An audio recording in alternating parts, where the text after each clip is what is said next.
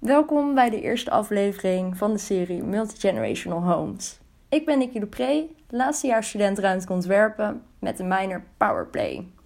Voor mijn afstudeeronderzoek kijk ik naar problemen in de maatschappij, machtsstructuren in Nederland en zoek ik oplossingen. Ik denk zelf dat een multigenerational home een goede oplossing is voor verschillende doelgroepen die met een probleem zitten. In deze serie ga ik uitzoeken of dit ook daadwerkelijk klopt. De serie begint met een reeks interviews.